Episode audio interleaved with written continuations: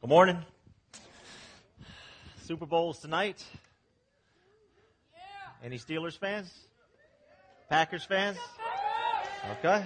Very good. It's exciting. You all seen the weather down in Dallas? Ah, uh, ice down there. You ever heard the old saying when hell freezes over?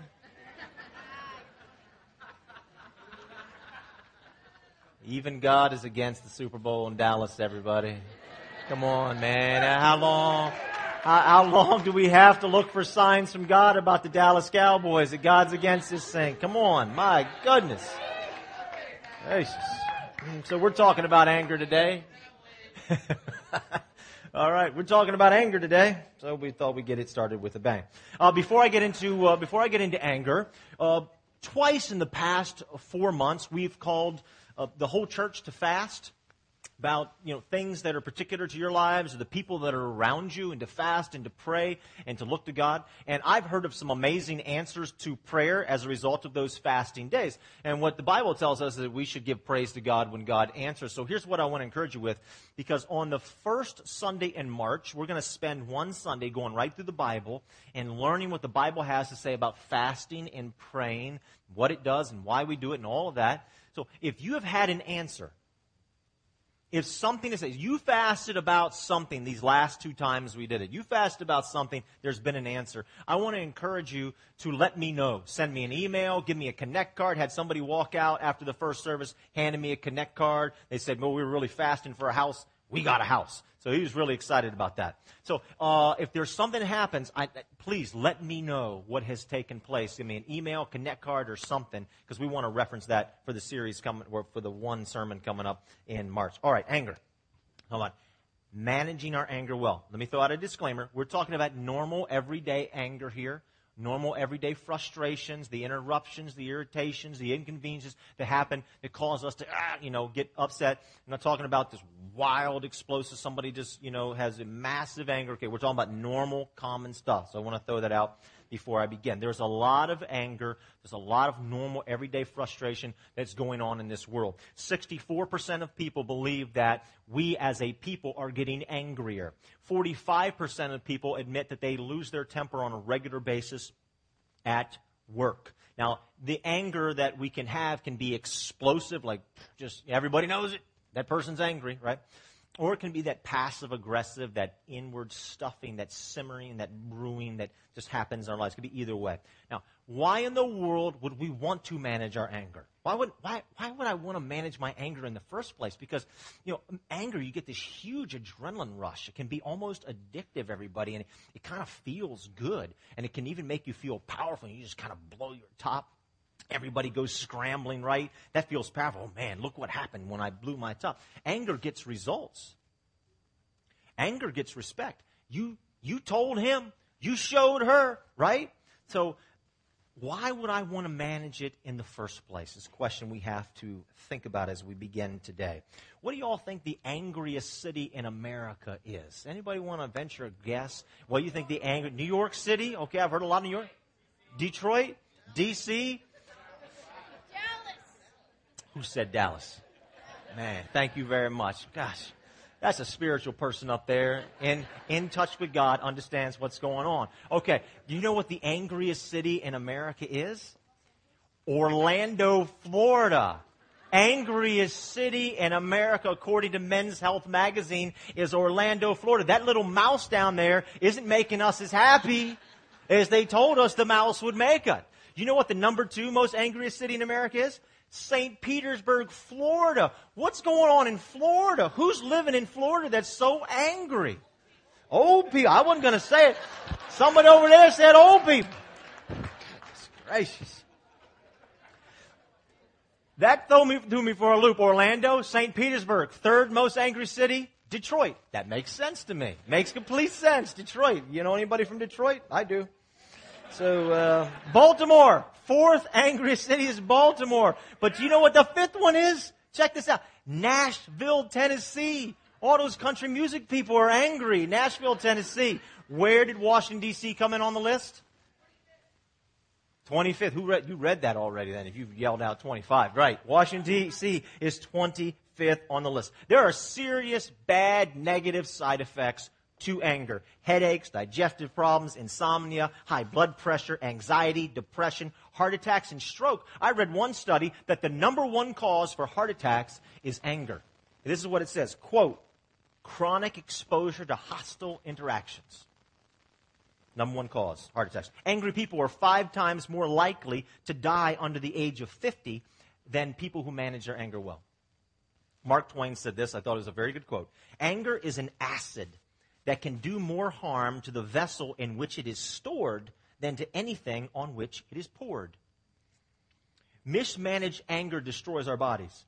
Mismanaged anger destroys our relationships. This past summer, uh, was with my wife. We were on vacation. We were walking through a park. There was a family, father, mother, and uh, a son and a daughter. And the boy looked like he was 11 or 12 years old. The dad was just kind of blowing his top. I don't know what he's angry about. He's angry about something, and he was just lashing out at his son.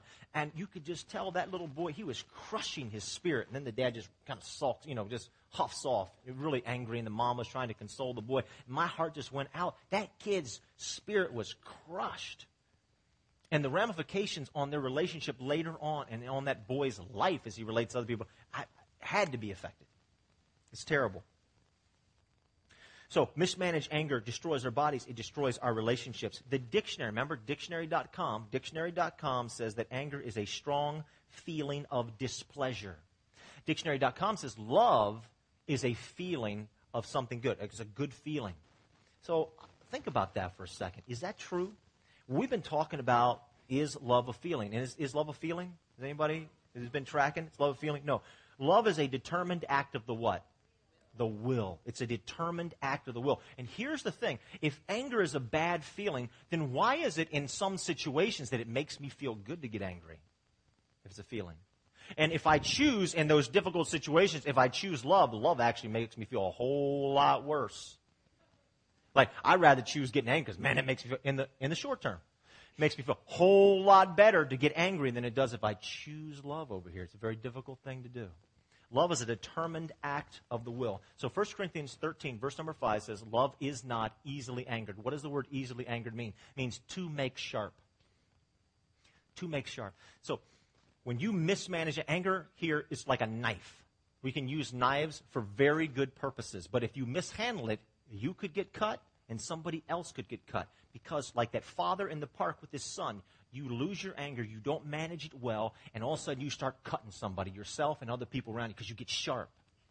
You have to manage it well. It's very, very important. Now, I want to say this before we really dive into managing anger. Anger has a very positive side. Anger, when we get angry, it can motivate us to stand up against an injustice, right?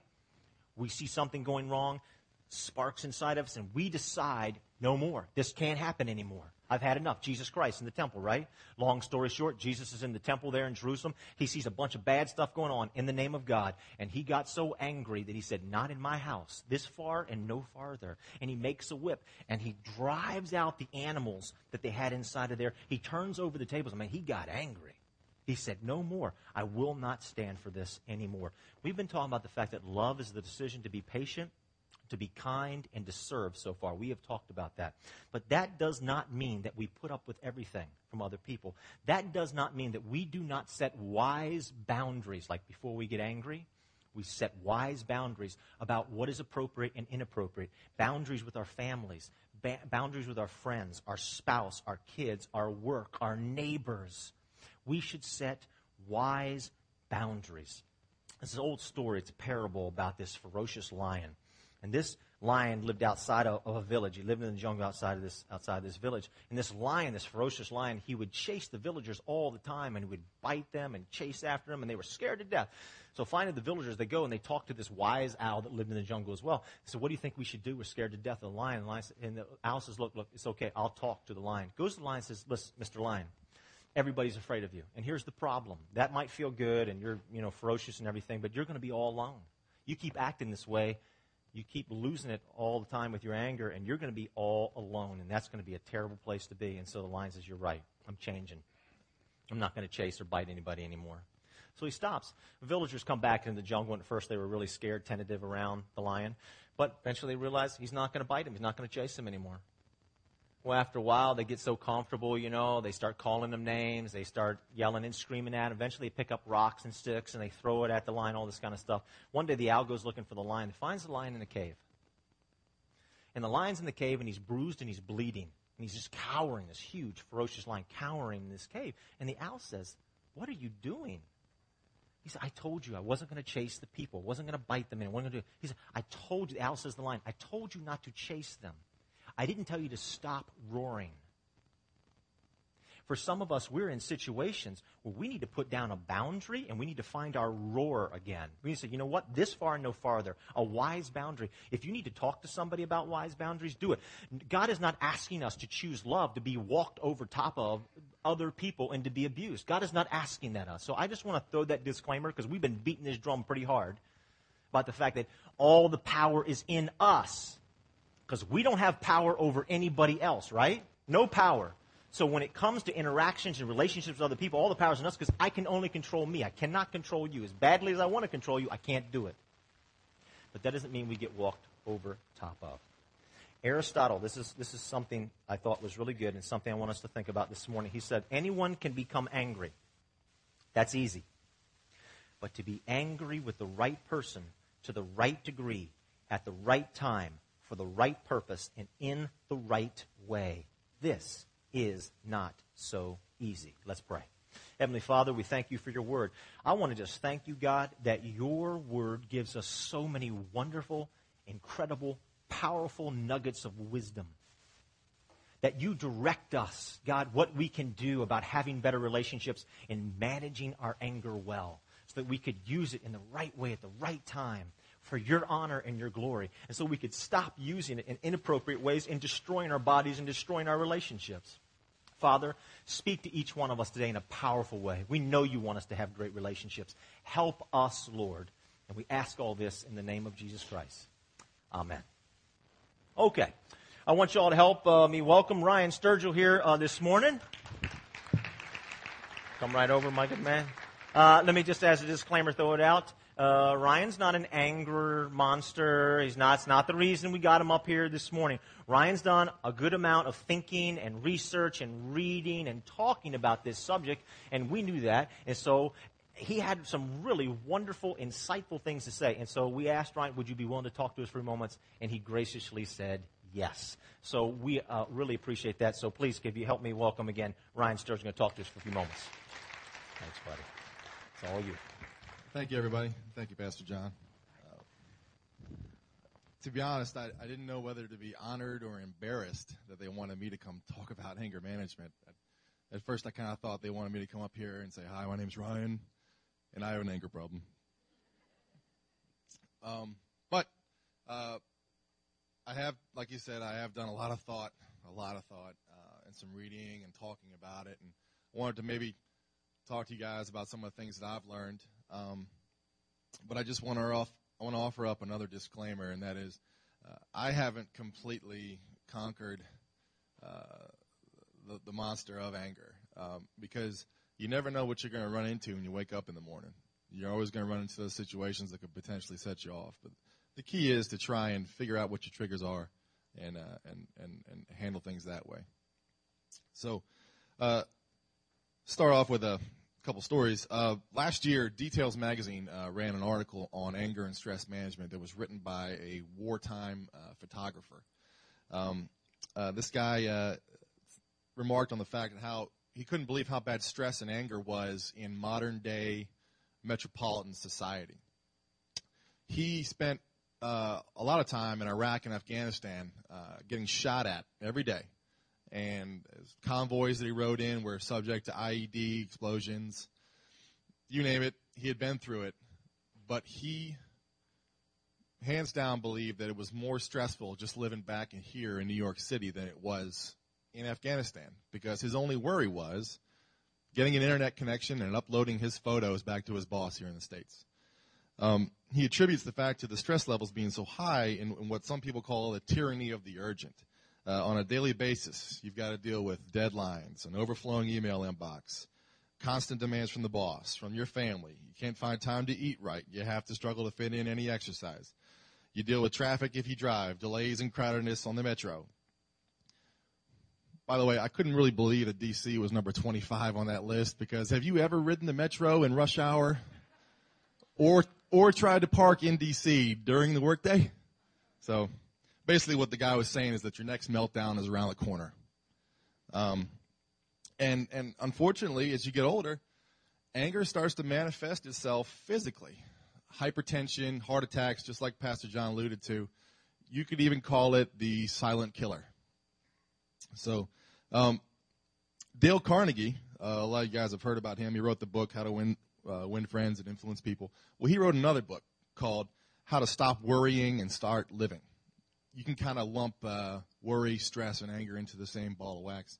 Um, he told countless stories about individuals uh, that were bedridden and legitimately physically sick from stress and worry. Uh, their their blood pressure and their and their health was so bad. The doctors told them, "Look, you need, you need to stay in bed." And oh, by the way, you're probably going to die in six months. He's told story after story about that. But the interesting thing was the commonality in all these stories and all these different people, and that was that they each had a reckoning. They each had a, a, a moment where they realized that uh, it's not worth the health problems. And they found that problem through prayer. I thought that was very interesting because this is a secular book that's sold millions and millions of copies. And Dale Carnegie, over and over and over again, stressed the power of prayer and how that can help heal. Um, they each use their different techniques to eventually get out of bed and go on and live long, healthy lives.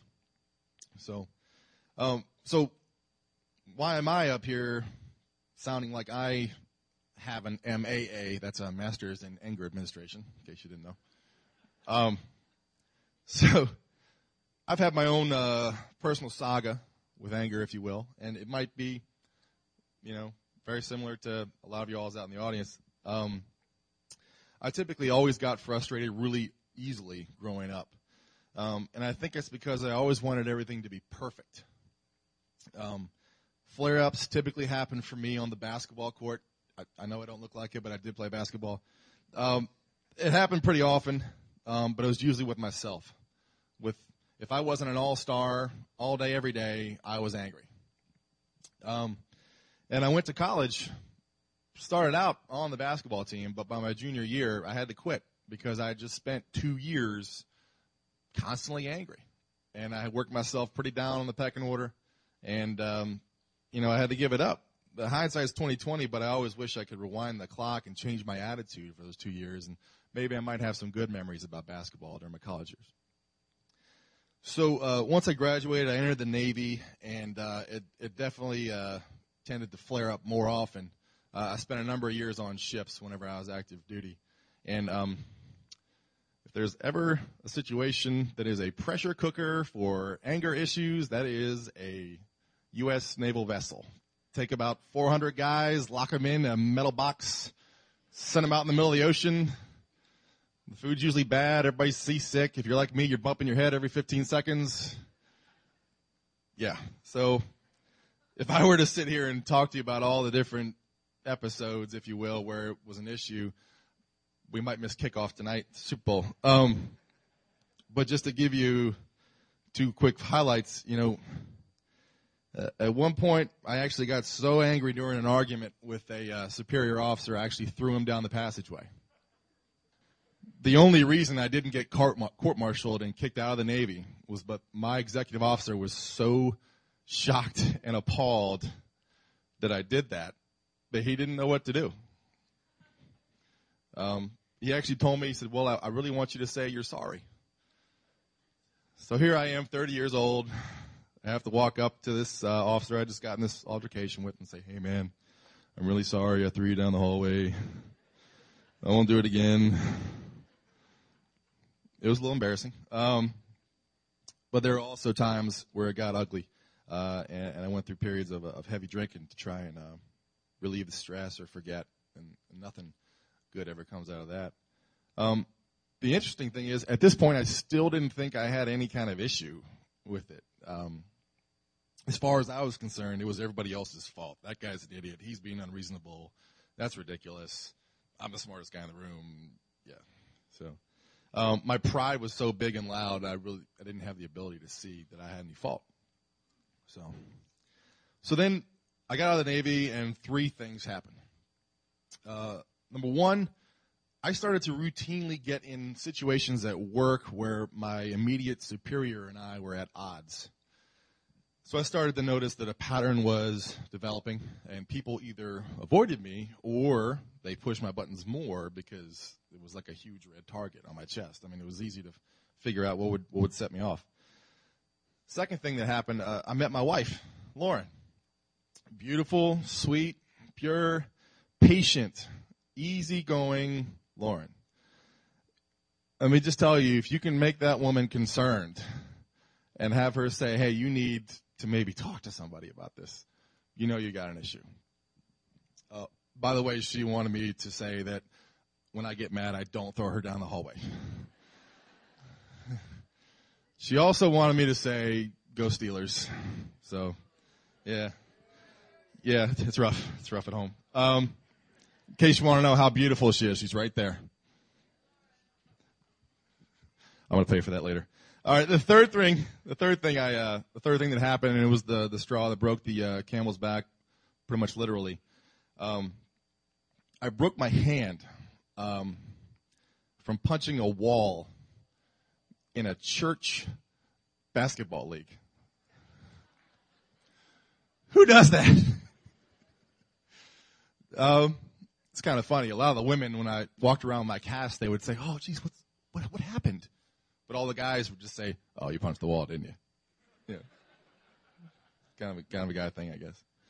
Um, needless to say, when I was sitting in the emergency room, near tears from the pain of you know the bones sticking in, out of my hand, um, I realized that I needed to make a change if I was ever going to live past forty. Um, so I, I, talked to Derek. Uh, he's been a tremendous uh, friend and confidant uh, since I've been coming to Grace, and I, you know I figured that there had to be some sort of a, a resource that that, uh, that we had access to, and he pointed me in that direction, and, and, and it really, it really really helped.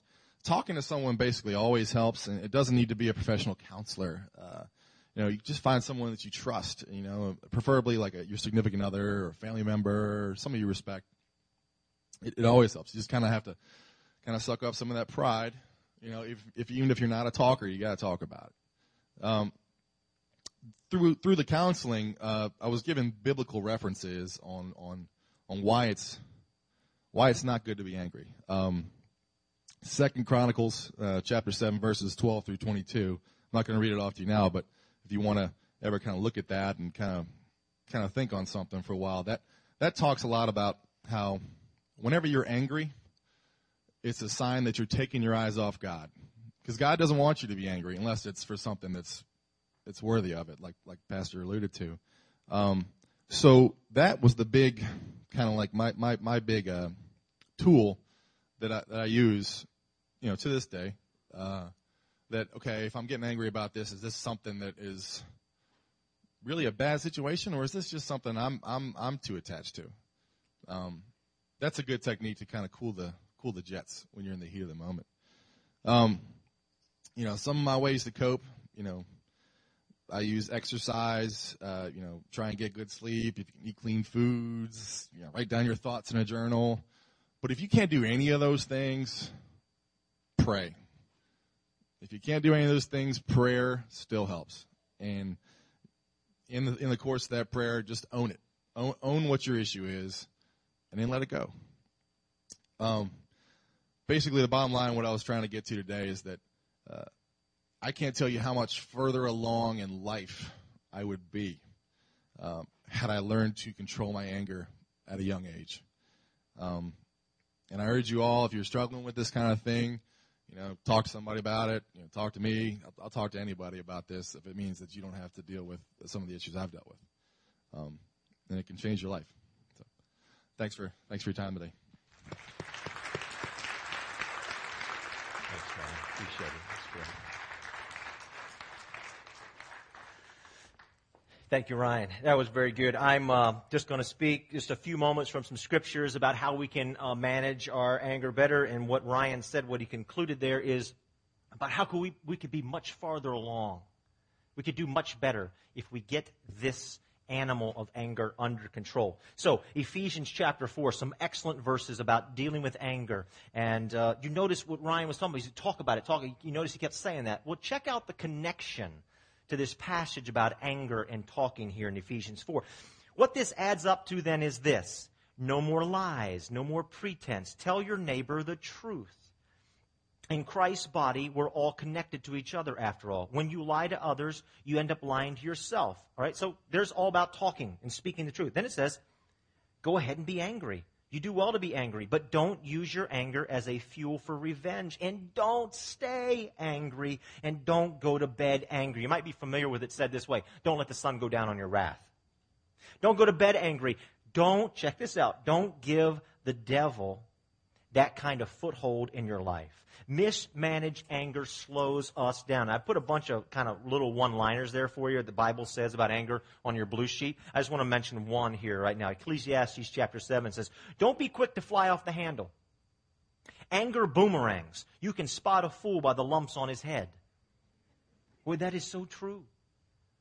If we fly off the handle, we let our anger get the best of us, it's only going to come back and boomerang and hit us upside the head. So I got two things for us to think about here real quickly. First of all is this. Anger is an early warning signal.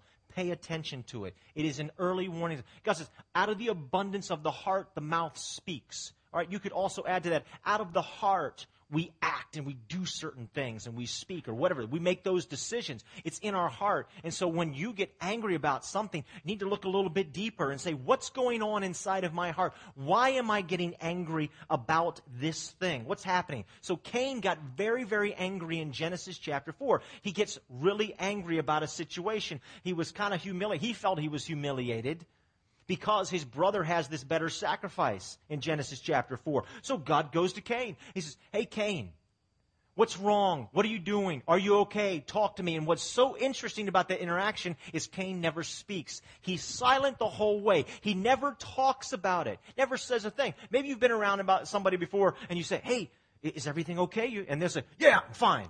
You know, everybody knows they're not fine. And maybe, maybe, maybe they get really good. Or maybe you get really good. That when somebody says everything okay and you're just on fire on the inside. Maybe you're so good, you're so good at acting that you're just, oh yeah, I'm fine. But inside you're just seething. You're seething. And you don't talk about it. And so God says to Cain, let's talk about it. You can, and then he says these words, you can master this thing. You must subdue this thing. Well, Cain doesn't talk about it. And how does that situation end? It ends very badly because Cain kills, murders his younger brother Abel. And so we need to talk about it. James 5:16 says this, confess your sins. What does that mean? This means talk about your problems. Confess your problems to each other, then check us out. What are you supposed to do then? Pray about it. Pray about it. Pray for each other so God can heal you. When a believing person prays, great things happen. You know, we all talk about venting, right? Venting. I need to vent. Sometimes we need to vent. It's good to vent. But if all we ever do is vent, vent, vent, vent, vent, vent, vent, are we being productive? Are we making any kind of change? Are we getting anywhere? Are we just sitting in the slop and just churning, churning, churning? So that's why the Bible says, you know what? Talk about it, right? Vent about it. Confess it, get it out there, but then do something productive with it. Something like prayer or seeking counsel. Do something productive with your situation. All right? Here's the second thing that we need to think about is this. Anger is triggered by things we care about. So we need to figure our triggers. Anger is triggered by things we care about. Listen, we don't get angry about things we don't care about. So if you're getting angry, whatever level that is, you're at a two or you're at a ten, wherever you might be, right? You need to ask yourself this question. It's very logical, very pragmatic. What is it here that I care about? So somebody does something to you at work or in the neighborhood or whatever, man, you just ah, you just can't believe they would do this. How could they look? How could they, why would they? You know, you go on and on. Stop for a second, and say, why is this making me so angry? What is it here that I really care about? You know, sometimes I find in myself when I really analyze the situation well, it's not so much what the other person did. It's just I just had selfish thing. I just you know I selfish ideas or things that I wanted to accomplish, and they infringed on that. A lot of our anger is triggered by our selfishness. We have a dog. I never wanted the dog. I fought against the dog for years. So when I'm really tired and I come home and it's midnight and it's, John, can you go walk the dog? Whoa. Mm. right? Angry. Why did I get angry? I want to sleep. I want to deal with the dog. It's all, okay. I don't want to go on because expose myself too much there. That, that. Ask yourself, what does you care about? Look, Moses had a massive anger issue. Moses, the most humble man that ever walked the face of the earth, had a massive, massive anger issue. Exodus chapter 11, it says Moses was hot with anger. Exodus 11, hot with anger. Why? Because Pharaoh rejected what Moses asked him. Moses asked, let my people, he said, no, not going to do it. Rejects them. Exodus 11, hot with anger. Exodus 16, they're out in the desert. Israelites, Moses out in the desert. We're told that Moses gets very angry. Why? Because they paid no attention to Moses' instructions about the manna. It says they pay, it specifically says they paid no attention, and it makes him really angry about what they did. And Exodus 32, it says that Moses' anger burned the most humble man that ever walked the face there, his anger burned within inside of him. Exodus 32, he's up on Mount Sinai, and God is giving him the Ten Commandments. It says, by the finger of God, God writes the Ten Commandments on two stone tablets and hands it to him. And Moses is coming down. And you know what they said down in the valley? They said, we don't, who is this fellow Moses? We don't even know who this guy is. We never heard. He's been gone for 40 days, and all of a sudden they got amnesia. He's led them out. He's freed them from slavery. And they, we don't know who he is. They reject his leadership. He comes down, he sees that, he takes the two stones, he throws them down and breaks them because he anger burns inside of him. Okay, Numbers chapter 16, it says he was very angry when Korah and 250 of his followers reject his leadership. Are you catching the theme? He gets hot. He gets very angry. And finally, in Numbers chapter 20, you know what? Here's the thing. We can go for a long time as, oh, you know, my anger is, you know, I, I, I know I get, I get angry every now and then, but, you know, it's not really hurting anybody badly. It's okay. It's going to be okay. Eventually, if we don't deal with it, it catches up with us. And boy, it comes back and it bites. And it bites really hard, like that boomerang that puts a big lump on the side of our head. Eventually, it nails us. And eventually, it nails Moses in Numbers chapter 20. They were upset. They wanted to drink. That's practical. We all need to drink water, right? Need something to drink. But they get angry with Moses and they rejected his leadership again and they were fussing and fuming and grumbling against Moses. And Moses gets angry with them. He says, God, what do you want me to do? And God says, Moses, go over and speak to this rock and I'm going to bring water out of this rock. Speak to the rock. And Moses takes his staff and he walks over that rock and he turns to the people and says, Do you want me to bring water out of this rock? And he's just raving. He takes his staff and he beats the rock twice. Water comes out and they all drink. God says, There's a consequence for you. Your lifelong dream of leading these people into the promised land, into freedom, into safety, into land flowing with milk and honey has been forfeited. It's finally come back and it's bit you. All these years, you never managed your anger well. You let it go, you let it go, you let it go, you let it go, and your lifelong dream is now toast. You're not them to the promised land. Moses needed to deal with his anger. We can get away with it a while, for not forever. Moses you know, we've been talking about this. You have to figure out your core fears. Very important. When I understand my core fears, and I understand the core fears of the people who I'm closest with, that is a huge leg up in our relationship. A massive leg up. Moses, core fear, rejection. Cain, core fear, humiliation. King Saul, core fear, abandonment. What are these core fears? Very important we understand it because it sets a trigger. Now, inside of those, there is, and Ryan talked about it, perfection or perfectionism and paranoia, right? When we have a certain expectation level. So I expect, I expect things to go like this. And the reality is, is things go somewhere right around here. The gap between reality and my expectation, problem, problem, anger, right in here. So we have to think about our expectations. What are some common expectations that maybe we have? Well, I expected I'd get a raise. I expected I'd get a promotion. I expected I would get the office with a window. I expected I'd be married by now. I expected to have kids by now. I expected my kids would be obedient by now. I expected my kids would sleep through the night by now. I expected that my spouse would understand me. I expected the dishes to already be done and the house to be clean.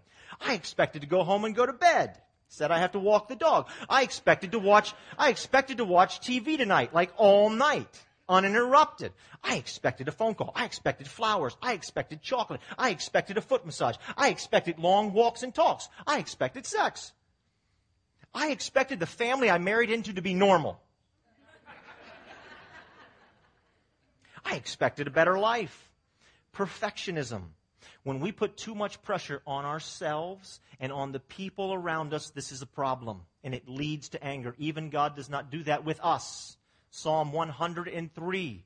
God says, I know that you are not perfect human beings. We are not perfect. Therefore, I'm going to cut you some slack We need to cut ourselves some slack and cut slack to people around us. We have to do this. Perfectionism, paranoia, second P, the two P's, perfectionism, paranoia. Paranoia. We get paranoid. We get very suspicious. You see the people, they didn't say hi to me. They didn't wave, didn't shake my hand, didn't even acknowledge me. They hate me. Think I'm worthless. See the two people over there talking? They're talking about me. Probably saying bad things, probably saying how boring the sermon is. Talking about what they're going to have for lunch, right? So paranoia, suspicion, those two things, they have to factor in. Okay, let me wrap this up. We can win over anger and we can manage it well. God would not give us a command that we could not fulfill. If we couldn't do it, He wouldn't tell us we could. God would have never said to Cain, Hey, Cain, you must master it if Cain could not master it. The only reason God gave Cain that command, you must master it, is because it was possible for him. So you gotta just, you can win over it. So we're gonna use this word win. Three things about it to remember. The W stands for walk somewhere. In other words, Ryan talked about exercise. This is actually critically important. I don't care if you walk or you fly a kite. I don't care if you run or you play basketball or whatever you do, you dance, but do something because when we move, our body releases endorphins and they make us feel better and we make better decisions when we feel better. When we exercise, it balances us, it calms us, it improves our outlook on life. Sometimes when we get seething with anger, we just kind of become couch potatoes. We sit around, we brew about it. Do something. Walk, exercise, move. Move. It reduces worry and stress. The I stands for this and when. Ignite your stuff. Now you can put whatever word in the S fill in the blank that you feel good about. You can put whatever word. I just chose the word stuff. But ignite whatever, okay, you want to put in there. Ephesians 4.26 says, don't let the sun go down on your wrath. This is so critically important. What is it saying? Don't let your grudges build up. Don't let that stuff collect over and over. All your junk build and build and build. I heard this incredible statistic. Check this out this past week, which jives totally with the wisdom of the Word of God.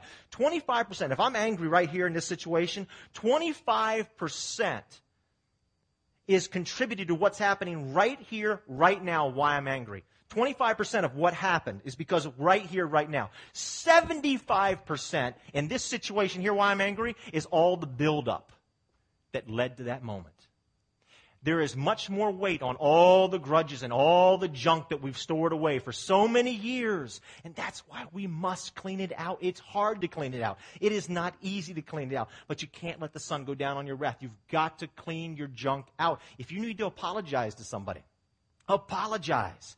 I know it's humbling. Ryan talked about that a minute ago. I'm sorry. You know, I'm a grown man saying I'm sorry. I'm sorry. If you need to say you're sorry, say you're sorry to whoever you need to say sorry and actually mean it, right?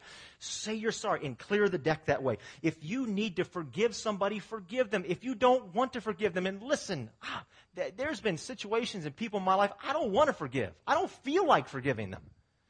You know, people say, well, you should pray about it. Ask God. To, I don't want to pray and ask God to help me. I'm happy being mad at them right? It makes me feel good seething at them. They don't deserve forgiveness and I don't feel like, so, but you can't do that. It's going to build up and it's going to affect all of your good relationships, everybody.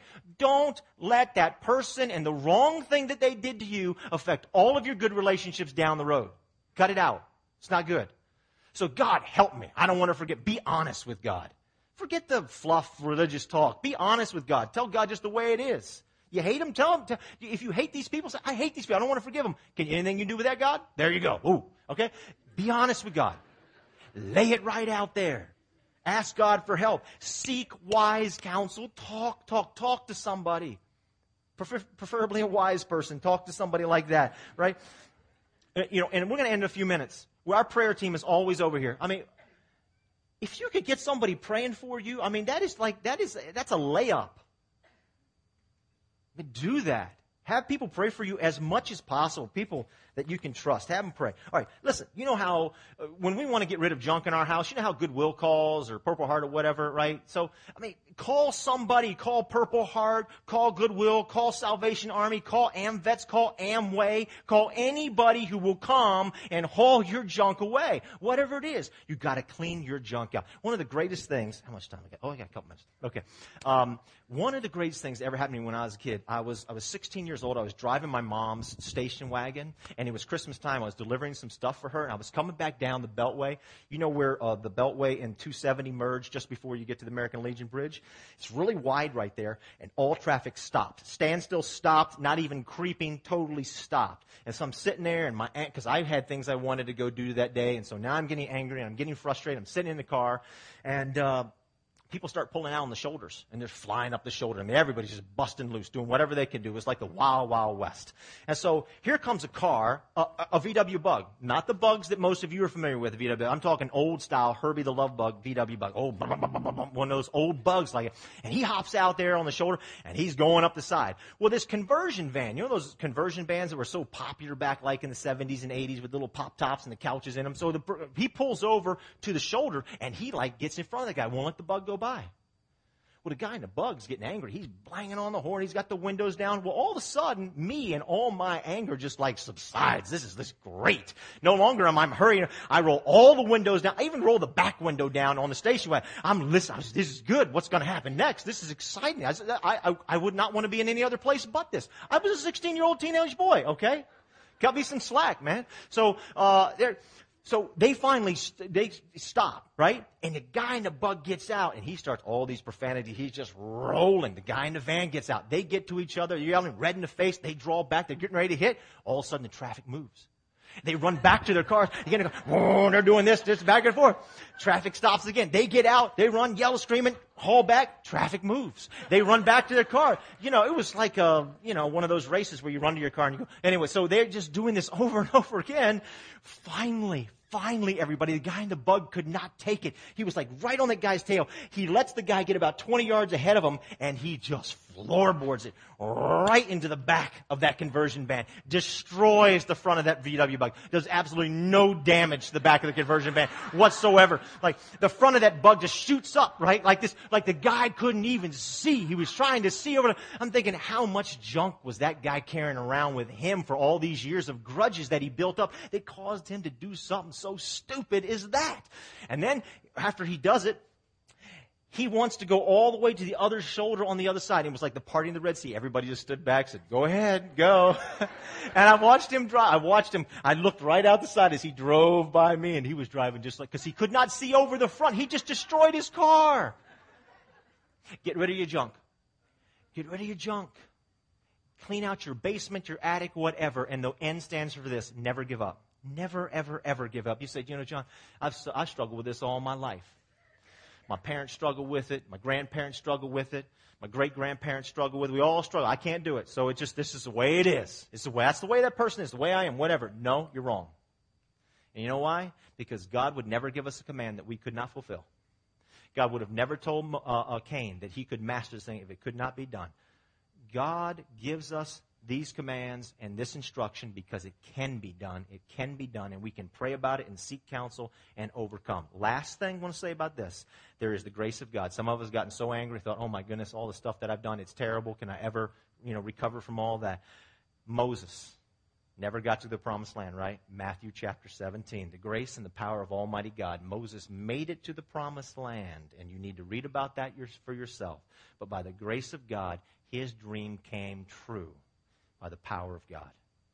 Let's pray. Heavenly Father, I just thank you so much, God, for your word and for your wisdom and for the hope that you give all of us that we can handle our anger better, that we can have better relationships, more fulfilling lives, healthier lives. God, help us just to lay it out there on the line with you. Help us to seek you, to seek your will and your ways. Help us to do what we need to do and follow the plan that you put before us, God.